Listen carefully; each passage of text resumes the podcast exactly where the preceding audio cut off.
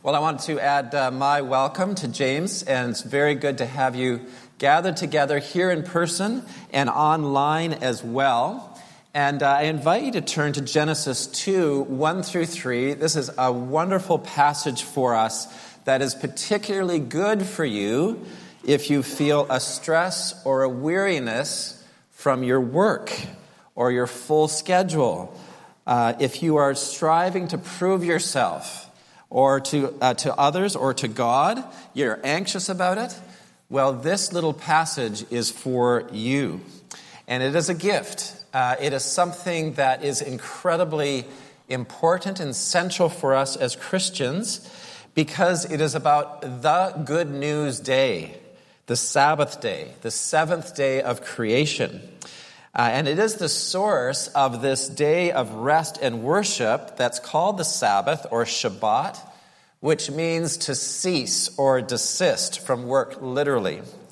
So it's a day of the body and the soul and the mind to be rested. And it goes right down into the very depth of who we are. Uh, now, there's a lot of pressure uh, to not recognize the Sabbath in our culture.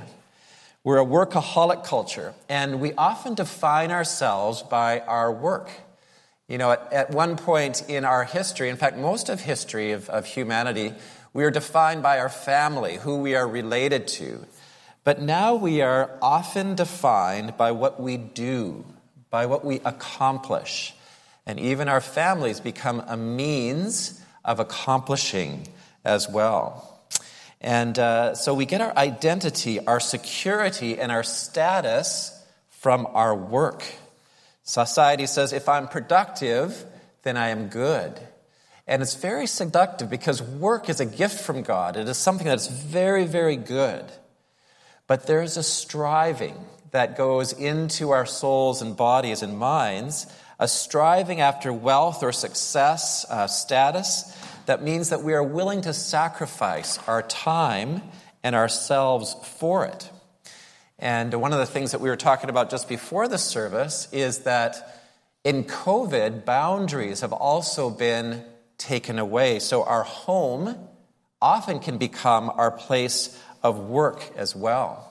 Our work calls from us right around the corner, literally, in our home.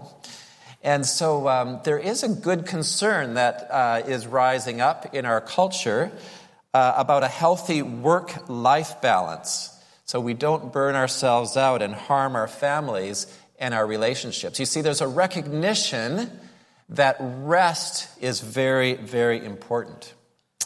But the seventh day is more than thinking about physical rest or a mental break. It is about a much deeper rest that actually affects everything about us. It's relevant perfectly to our time and our culture right now because in it we see God's design for our well being, that we need rest for our souls as well as our minds and bodies. They go together.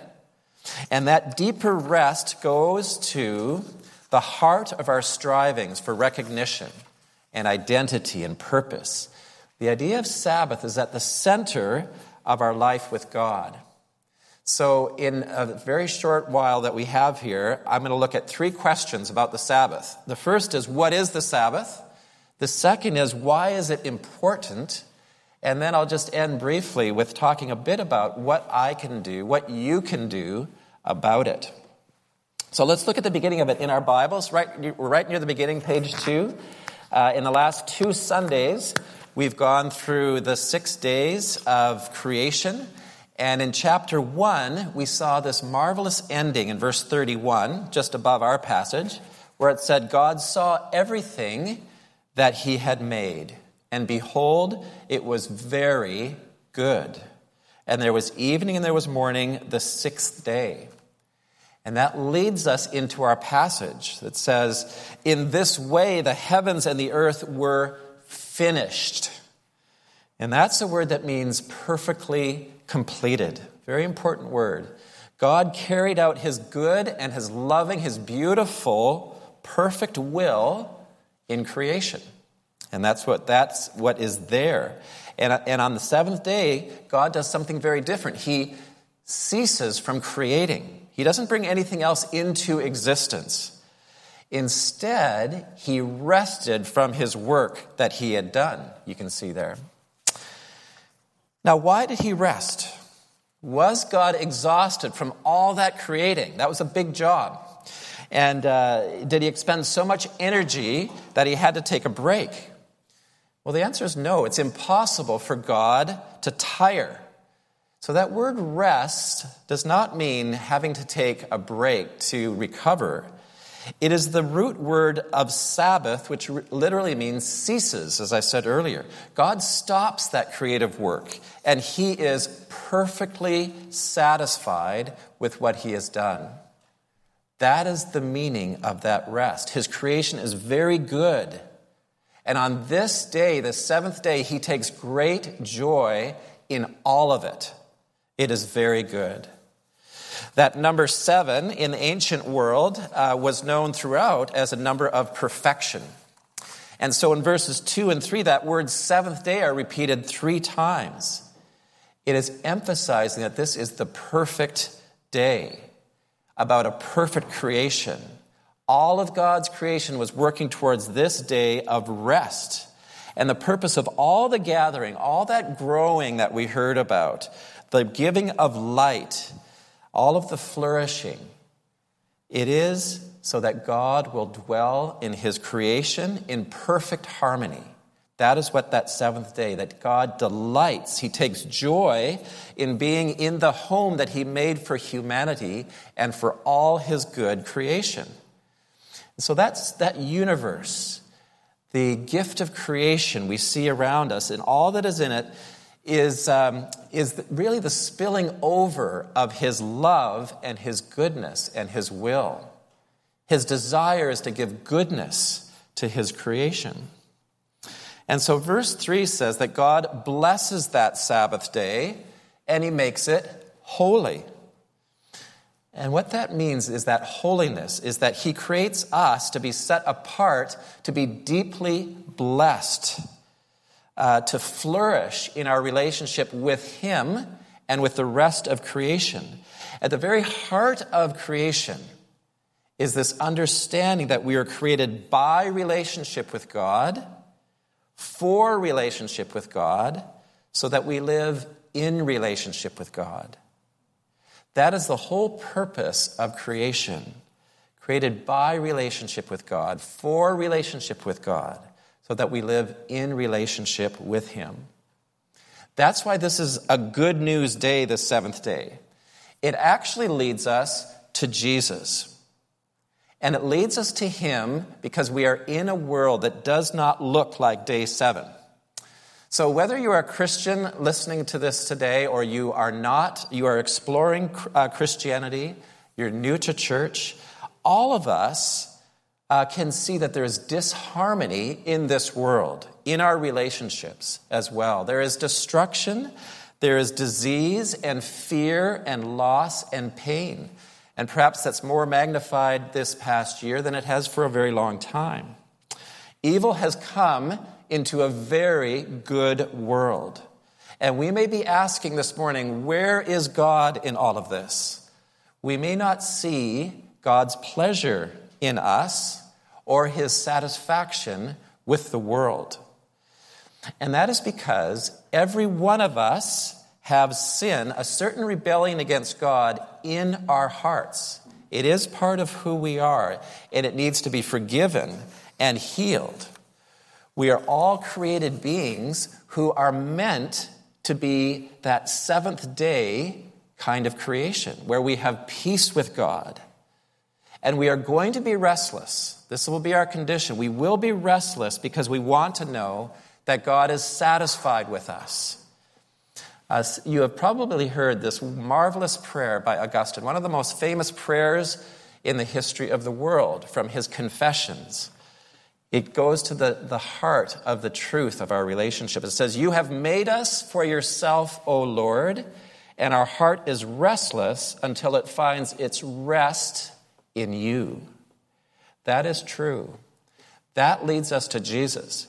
because Jesus is the only one who can invite us and bring us into that rest, that satisfaction in God. In Matthew 11, he says this Come to me, all who are labor and are heavy laden, and I will give you rest. Take my yoke upon you and learn from me, for I am gentle and lowly in heart, and you will find rest for your souls. For my yoke is easy and my burden is light. And do you know that it's only eight verses later, it's no accident in Matthew, that Jesus says, I am the Lord of the Sabbath. And that that Sabbath is uh, made for humanity. It's not that humanity is made for the Sabbath to keep certain rules, it is made for your well being, for your goodness for the center of what life is all about relationship with God that is perfect, that is in harmony. And so um, this is what, this is what uh, Jesus is saying. He's the only one who can bring you Sabbath rest. He is Lord of the Sabbath, where you find rest for your souls. And that's true because of Jesus' death on the cross. That's why this day is a gospel day. He died uh, and you can look in this in uh, uh, John 19:30. When he died, the last words he said was, "It is finished. It is finished." Those words are familiar to us today because just as God's creation was finished in Genesis 2, Jesus' work of redeeming and freeing that creation from sin and death is perfectly completed on the cross. He gives a new creation through that cross. What is happening there? What is that powerful thing that's happening on the cross? Well, 2 Corinthians 5 says, 20 says that Jesus, in Jesus, God was reconciling himself to us, and for our sake, God made Jesus to be sin who knew no sin, so that in him we might become the righteousness of God. Do you see what that marvelous gift is here? The incredible gift of Jesus. God is satisfied with us by Jesus, by his death on a cross for our sins. Uh, that is the great news. That is the basis of his invitation to us in Matthew 11. Our strivings to be important, to be accepted, to be recognized, uh, bring a deep weariness, and that weariness can cease in Jesus. There is one person who matters. That is the God who created us. And in Jesus, he delights in us. We receive the righteousness of Jesus. He says, You are very good, my creation. So you can see that in Jesus, not only has God created us, but he has redeemed us as well. That's that work on the cross. Redeemed means we are freed from being separated and in disharmony with God. We are freed from the slavery of sin. We are freed from our striving, freed to love, to enjoy, and to live for the one who created us. That's the deepest kind of rest. And that's why we celebrate the Sabbath on a Sunday. That's the day Jesus rose from the dead and his work is given to us. So that's the first part. That's what the Sabbath is. It is a good news day. Now, the second thing is why is the Sabbath important for us today? Well, God commanded us to keep a Sabbath, very simply, and it's central in the Bible. It was a joyous, freeing law and not a drudgery. now, I looked up the Sabbath uh, in what, what the Sabbath in Vancouver has been like, and the Vancouver Sun has a This Week in History column. and uh, did you know that for much of the 20th century, you, you who are older probably know this, but uh, for much of the 20th century, Vancouverites couldn't see a movie or a concert or a ball game or play on Sunday because of a federal government Lord's Day Act of 1907. And so that prohibited any kind of commercial activity on Sunday and they are popularly called blue laws. And, and, that's because they prevented fun. And so that's how people looked at the Sabbath. And, uh, uh, in 1962, in December, Vancouverites very joyfully voted to repeal those laws and, uh, and, uh, and free people to be able to have fun on Sunday. So the idea of a repressive and joyless day uh, was really the thinking of that, this culture. But that is not the Bible's understanding of the Sabbath day. In fact, quite the opposite. When Moses brought those Ten Commandments to God's people, they hadn't had a day off in 400 years. They had been slaves in Egypt, uh, no days off at all. And the Sabbath was all about God's work in and for them to free them, to be redeemed by God. And so here's the thing you do on the Sabbath in the Ten Commandments You shall remember that you were a slave in the land of Egypt, and the Lord your God brought you out from there with a mighty hand and an outstretched arm. Therefore, the Lord your God commanded you to keep the Sabbath day. There's two things that's being said there about the Sabbath. It is a day of freedom God delivering you, and it is a day of remembering that you are His people. It is the Lord your God. You are in a covenant relationship with Him. That is a joyful, joyful thing, the most joyful thing in this world. And the Sabbath day, therefore, is important because it is a good news day when we remember, we fill our minds with the news that God has powerfully, powerfully freed us to be his own, to belong to him, to be freed by him and for him. So Jesus forgives your sins by his world shaking, powerful work on the cross. And this is a day where you know and remember that the one who really matters, the one who created you, delights in you, makes you his daughter and son, and frees you from all kinds of idols and striving, anything that enslaves you including your need for money and recognition. And it is a gift that allows us to freely know and serve the living God. The God who created you has redeemed you. You can rest in Him and His work for you. And that news transforms us, it renews us, it gives us soul rest. And that affects our bodies and minds as well. It's what Sabbath is all about.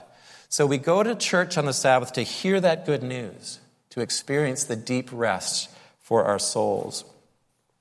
And you know, the Bible's very clear about the joy of the Sabbath. it says in verse in Isaiah 58, if you call the Sabbath a delight and the holy days of the Lord honorable, if you honor it and you don't go your own ways or seek your own pleasure or talk idly, then you shall take delight in the Lord, and I will make you ride on the heights of the earth. You see, the Sabbath is about us taking delight in God. And why do we do that? It is because God is satisfied with us by Jesus' death for our sin, by his work for us. That's the basis of his invitation. Recognized, accepted by God himself, the God who created us. And um, when we look at this, when we think about this joy, um, it is something that, um, um, uh, that we, we neglect at our own loss and our own peril. I know that I shared with you about our Jewish neighbors who were such a good friend and blessing to us. Um, we became like family with them, and unfortunately, they moved a few years ago. But um, we experienced, as we lived with them, uh, a deeply faithful keeping of the Sabbath week by week. Um, it was the law that they kept, actually, which helped. And sometimes we joined them in that as well when we could. and I can say that this was a day to look forward to. Um, Friday was a busy day of preparation for them. There was lots of cooking happening and cleaning. And we would smell the most delicious smells coming from their side of the duplex. And certain days, uh, Gina would make cinnamon buns. Now, that was the pinnacle of creation that she had. and uh, our boys would always smell that and say, I hope we get some. I hope we get some. and she would always come over and share them with us. And uh, so our family would look forward to Shabbat as well in that way. But Shabbat for them would begin with prayers on Friday night, very simple prayers, lots of candles, and a simple meal. And then the Saturday was a day of rest with no phones. Um, no business could be done. There was no urgency. There was a very different feeling about time uh, in their place on the Saturday. There was a sense of well being as well. And uh, Friday morning was a quiet, or Saturday morning was a quiet morning. Uh, and then there was a time of walking to the synagogue with family and friends. And then there was an open house at 2 o'clock in the afternoon as well. And that was a louder, more noisy, joyous time. It was a time where Ralph, who, who, uh, who would invite people a lot, would say, My house is like Abraham's tent, it has no doors. They're wide open. And so the neighborhood would be invited in as well. There was always laughter. It was a day of just being and, be, and just being with one another and being very conscious at the same time that God is at the center of it all and that He is the reason why we have this goodness that they are experiencing.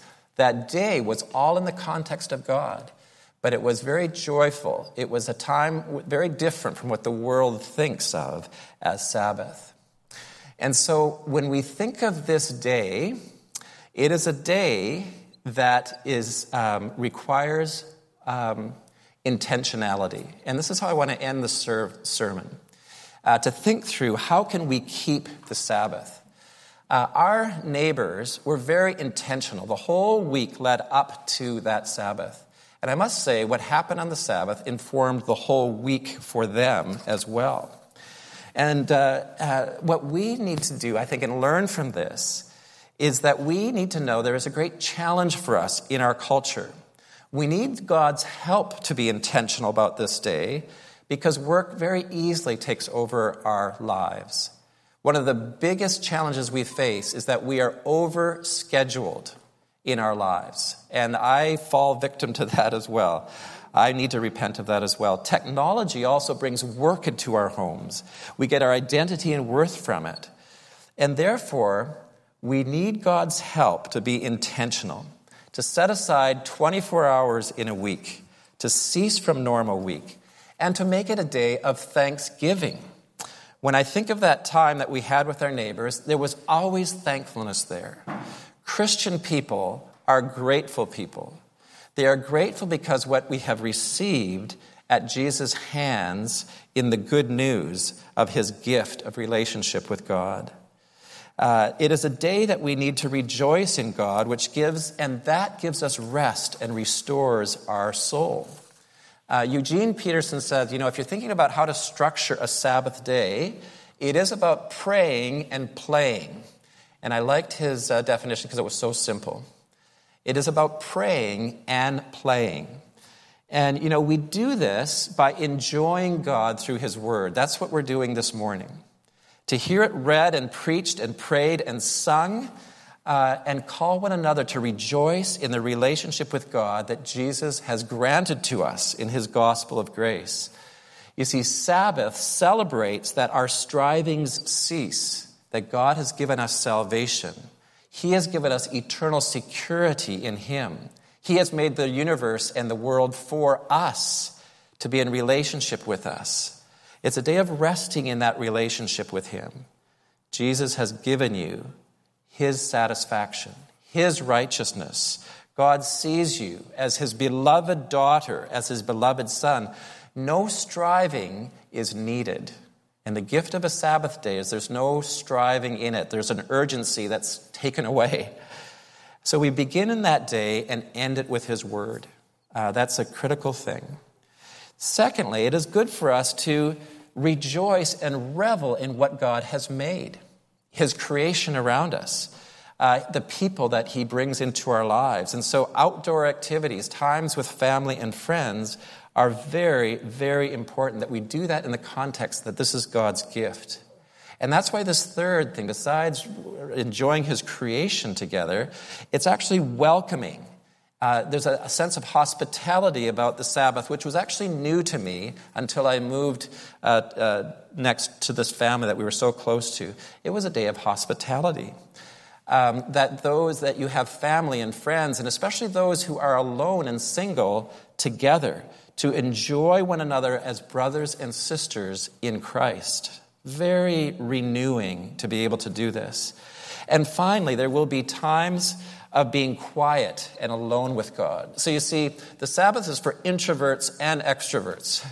Um, our time alone with God to reflect on who He is for us, to reflect on our lives in the context of what He has done for us, puts everything in our week of work into perspective. The perspective of God, seeing things through His eyes, through the good news of Jesus of this seventh day. This is all worth doing.